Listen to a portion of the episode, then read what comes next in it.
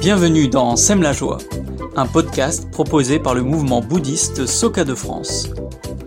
Aujourd'hui, nous vous proposons un épisode spécial. Autour de la date commémorative du 24 août, dédiée aux hommes de notre mouvement, nous avons souhaité mettre la lumière sur leurs préoccupations, leur cheminement intérieur, leurs combats, leurs espoirs. Nous vous proposons donc les portraits de trois hommes dans la force de l'âge, engagés dans le mouvement Soka. Ces portraits sont anonymes, soit parce que cela a été désiré par eux pour protéger leur intimité, soit parce que nous l'avons encouragé pour libérer leurs paroles. Merci à Thierry d'avoir recueilli ces témoignages, d'en avoir coordonné l'écriture et d'avoir prêté sa voix pour la lecture. Merci également à Daiki pour la musique originale au piano. Merci enfin à ces hommes qui ont bien voulu ouvrir leur cœur avec tant de courage et de sincérité pour partager avec nous une part intime de leur vie. Ces portraits disent le cœur des hommes du mouvement Soka de notre génération.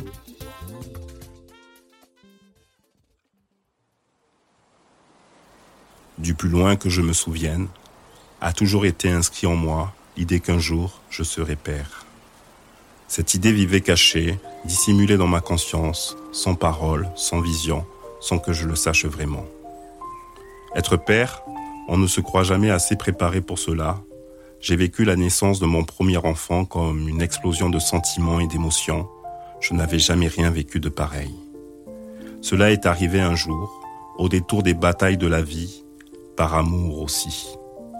La venue au monde de mon enfant est devenue la naissance d'un nouveau moi que je découvre tous les jours.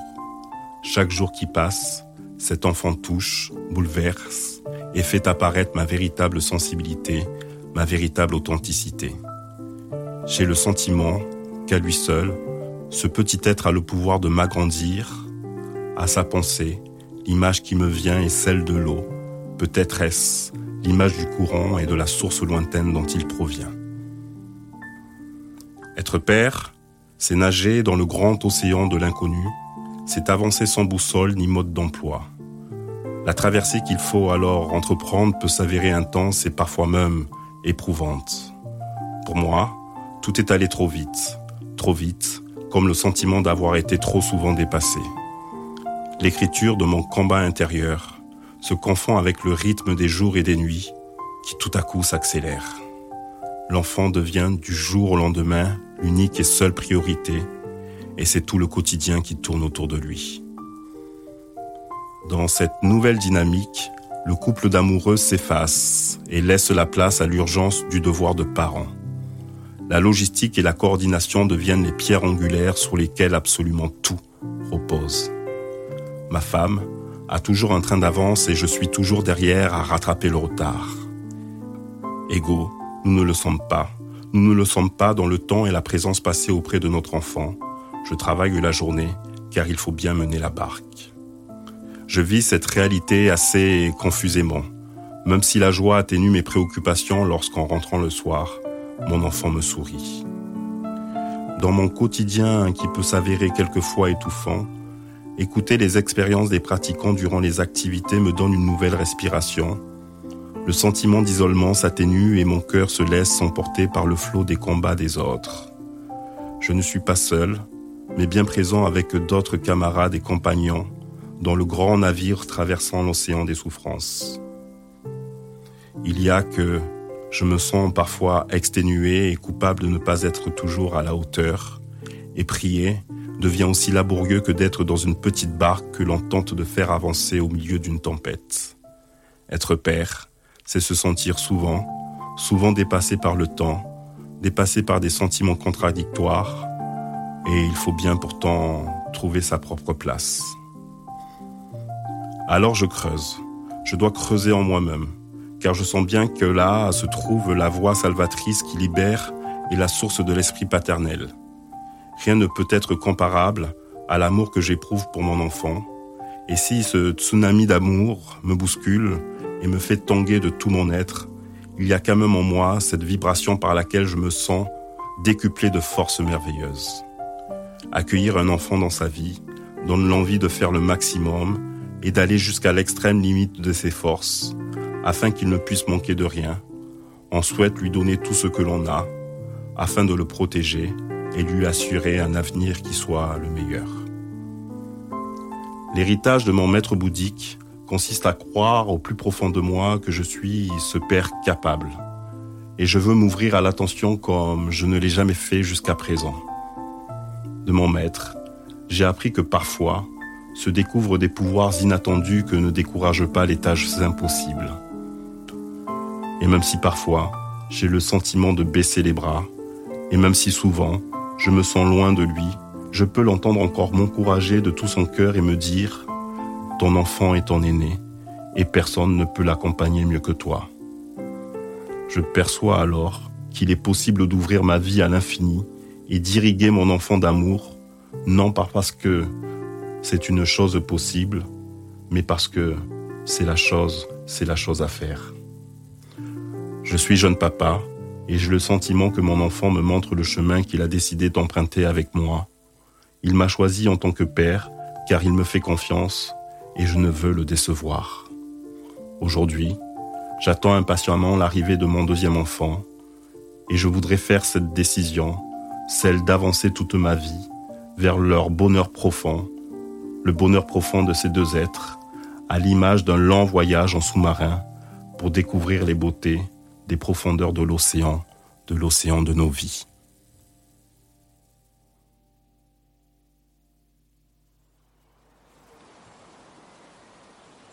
J'ai été il y a peu de temps impliqué dans une dispute physiquement violente, durant laquelle j'ai ressenti un état de colère semblable à celui du jeune que j'ai été par le passé.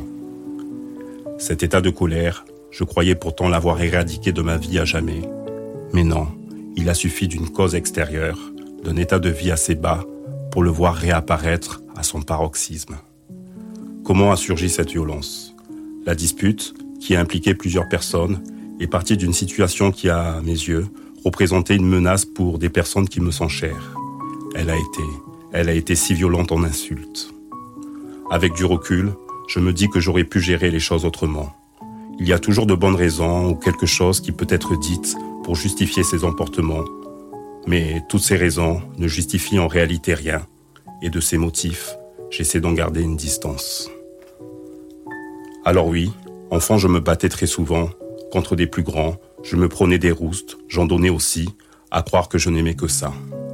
Au fond, j'étais quelqu'un qui ne supportait pas l'injustice, et contre celle-ci, la vengeance était de mise. Adolescent, j'ai fait des arts martiaux pour savoir me défendre. On peut dire qu'à cette époque, le seul et unique but de ma vie était d'être respecté et je n'hésitais pas à utiliser la force pour obtenir, pour obtenir cette considération. Ma rencontre avec le bouddhisme et l'attitude des membres m'ont apporté beaucoup de choses. Les enseignements du Sutra du Lotus, fondés sur le potentiel et la valeur précieuse de chaque vie humaine, m'ont donné l'envie d'acquérir une autre identité intérieure, de changer mes attentes et mes perceptions de la vie, mais surtout de changer ma relation aux autres. Aujourd'hui, Aujourd'hui, je crois très sincèrement avoir progressé.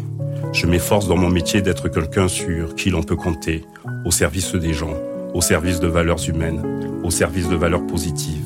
Et pour tout cela, je fais de mon mieux. Le président Ikeda m'a toujours influencé dans ma manière de percevoir le travail. Il dit que notre travail est le meilleur endroit où nous pouvons effectuer notre révolution humaine, puisque justement, il nous permet d'être en contact avec d'autres personnes et par là même, il nous permet d'élargir et d'ouvrir notre cœur et de grandir humainement. Tout cela, tout cela maintenant je le crois.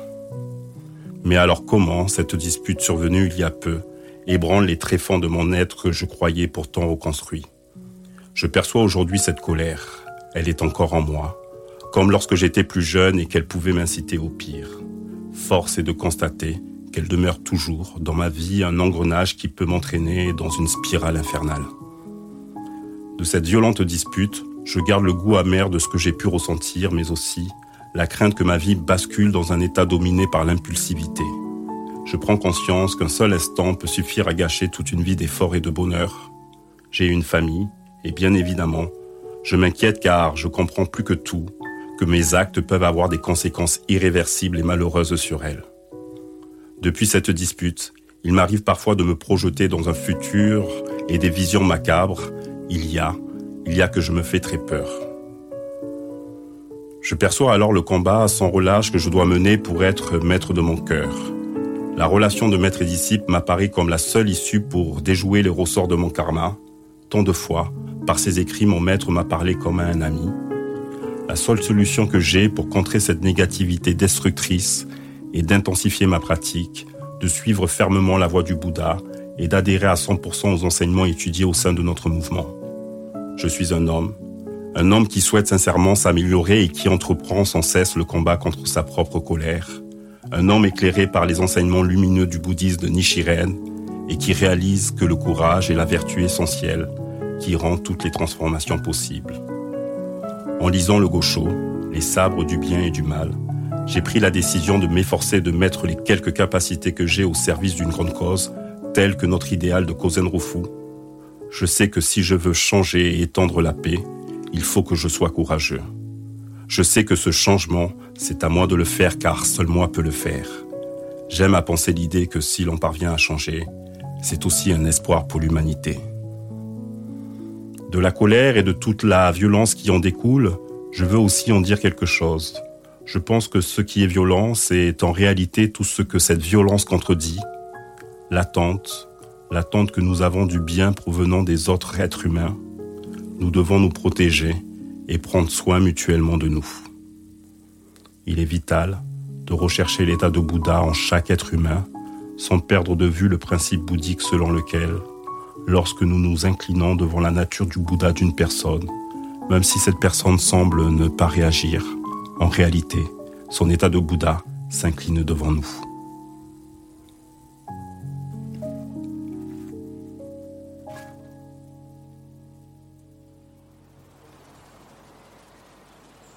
Je suis marié depuis plusieurs années à une femme courageuse et que j'aime, et avec qui nous avons deux admirables enfants. Je l'ai rencontrée dans une activité de notre mouvement, alors que j'étais membre de la jeunesse. À l'époque, je ne pensais pas qu'il était possible d'aimer et de vivre avec une même personne durant toute une vie. Le bouddhisme a changé ma façon de percevoir les choses. Je crois sincèrement aujourd'hui que les rencontres et les chemins qui unissent deux êtres sont une question de retrouvailles karmiques, de route à poursuivre à travers le cycle éternel des vies et des morts. Il y a eu plusieurs combats qui ont jalonné et continuent à alimenter ma vie d'homme marié. Il a fallu s'intégrer dans la société et trouver un emploi stable. Il a fallu élever des enfants devenus adolescents dans un climat rassurant. Mais si je voulais être honnête avec moi-même, je dirais que mon couple a toujours été ma plus grande préoccupation. Le terrain aussi, le terrain d'expression de mes souffrances, c'est mon plus grand combat intérieur. Lorsque je me suis marié, j'avais le vœu que mon couple puisse être une source d'inspiration pour les autres, avec, avec la passion amoureuse des débuts, le sentiment d'avoir retrouvé ma partenaire éternelle, et par la force qui nous unissait pour agir dans les activités de notre mouvement, ce vœu me semblait, ce vœu me semblait totalement cohérent, voire même évident. Aujourd'hui, on peut dire que mon chemin de révolution humaine consiste à rester connecté à cette dimension de croyance, à mon vœu, car au fil du temps, ce vœu peut être présent comme il peut totalement disparaître. Alors, comme dans toutes les vies de couple, il y a des hauts et des bas, des reproches sur la conception d'élever les enfants, des questionnements sur la prise en charge financière de la vie au jour le jour, bref, tout ce qui fait que le quotidien peut nous amener à voir l'autre sous une lumière différente et peut nous laisser ressentir au fond de nous pas réellement satisfaits et pleinement heureux. Je suis une personne qui a besoin de partage et j'aspire à vivre des instants de complicité avec celle qui partage ma vie. Ma femme a ses propres besoins et défis personnels. Avec elle, je peux parfois éprouver un profond sentiment d'incompréhension, mêlé à celui de ne pas être assez aimé en retour. Je me sens souvent frustré et désarmé face au peu de communication que nous réussissons à avoir, et je peux rester longtemps, longtemps dans la plainte et le besoin, malgré ces paroles qui se veulent rassurantes. C'est dans les moments où ma situation de couple me fait le plus souffrir qu'il m'arrive d'envisager des scénarios de rupture. La séparation, je crois, enfin, je crois seulement, ne me fait pas peur, mais pour autant, je n'envisage pas encore le divorce. Il y a peut-être là la crainte de me tromper et surtout d'éprouver des regrets, surtout vis-à-vis de nos enfants. Dans la lutte intérieure qui est la mienne, le Gonzon a toujours été un fidèle allié. devant lui. Mon regard s'ouvre à la réalité de mon cœur. Je sens que je dois m'élever pour ne pas laisser ce cœur devenir maître de la plainte. Il m'apparaît alors souvent que mon épouse est la meilleure personne pour m'aider à faire ma propre révolution humaine. De plus, face au Gonzone, je suis constamment ramené à mon serment de jeunesse, ce même serment qui était une profonde aspiration lorsque j'étais encore un jeune marié, celui d'être un ami, un bon mari, un véritable soutien pour ma femme. Alors je redécide. Les enseignements m'apportent comme solution de percevoir les efforts de ma femme plutôt que de laisser parler mes frustrations. J'ai le sentiment que cette lutte intérieure est également un axe de progrès pour ma vie, vers plus d'autonomie et de liberté dans les sentiments que j'éprouve. Au quotidien, je n'arrive pas toujours à faire les efforts nécessaires pour changer mon cœur. Au quotidien, je n'arrive pas toujours à faire de mon couple un objectif de pratique fort et régulier. Je crois que je progresse que, que très lentement. Avec le temps, j'arrive un peu mieux à accepter mes failles et ce que je ressens.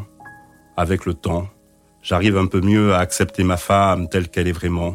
Je parviens à créer des espaces de dialogue sans plus me sentir totalement désarmé. En tant qu'homme et pratiquant, je serais fier de pouvoir honorer mon serment de jeunesse et atteindre l'idéal harmonie dans ma famille et vie de couple. D'une certaine façon, je peux dire que c'est ce serment qui me protège des assauts de mon cœur, ce serment dont je prends aujourd'hui la responsabilité d'en faire une décision importante, ce serment qui consiste à avoir le courage de soutenir ma femme dans ses épreuves et vivre, vie après vie, dans le royaume de l'immense reconnaissance qui l'accompagne. J'ai le sentiment que grâce au Gonzone, nous pouvons traverser le temps des vivants en effectuant un chemin important de révolution humaine, tout en ouvrant, tout en ouvrant grand les fenêtres de l'espoir.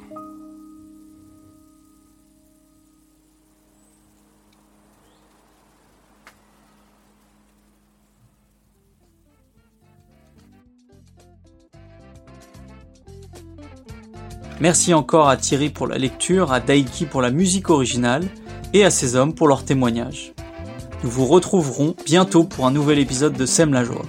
Si vous souhaitez recevoir une notification lors de sa sortie, nous vous invitons à vous abonner sur la plateforme de votre choix. Vous pouvez également nous retrouver sur les pages Facebook et Instagram du mouvement bouddhiste Soka. À très bientôt.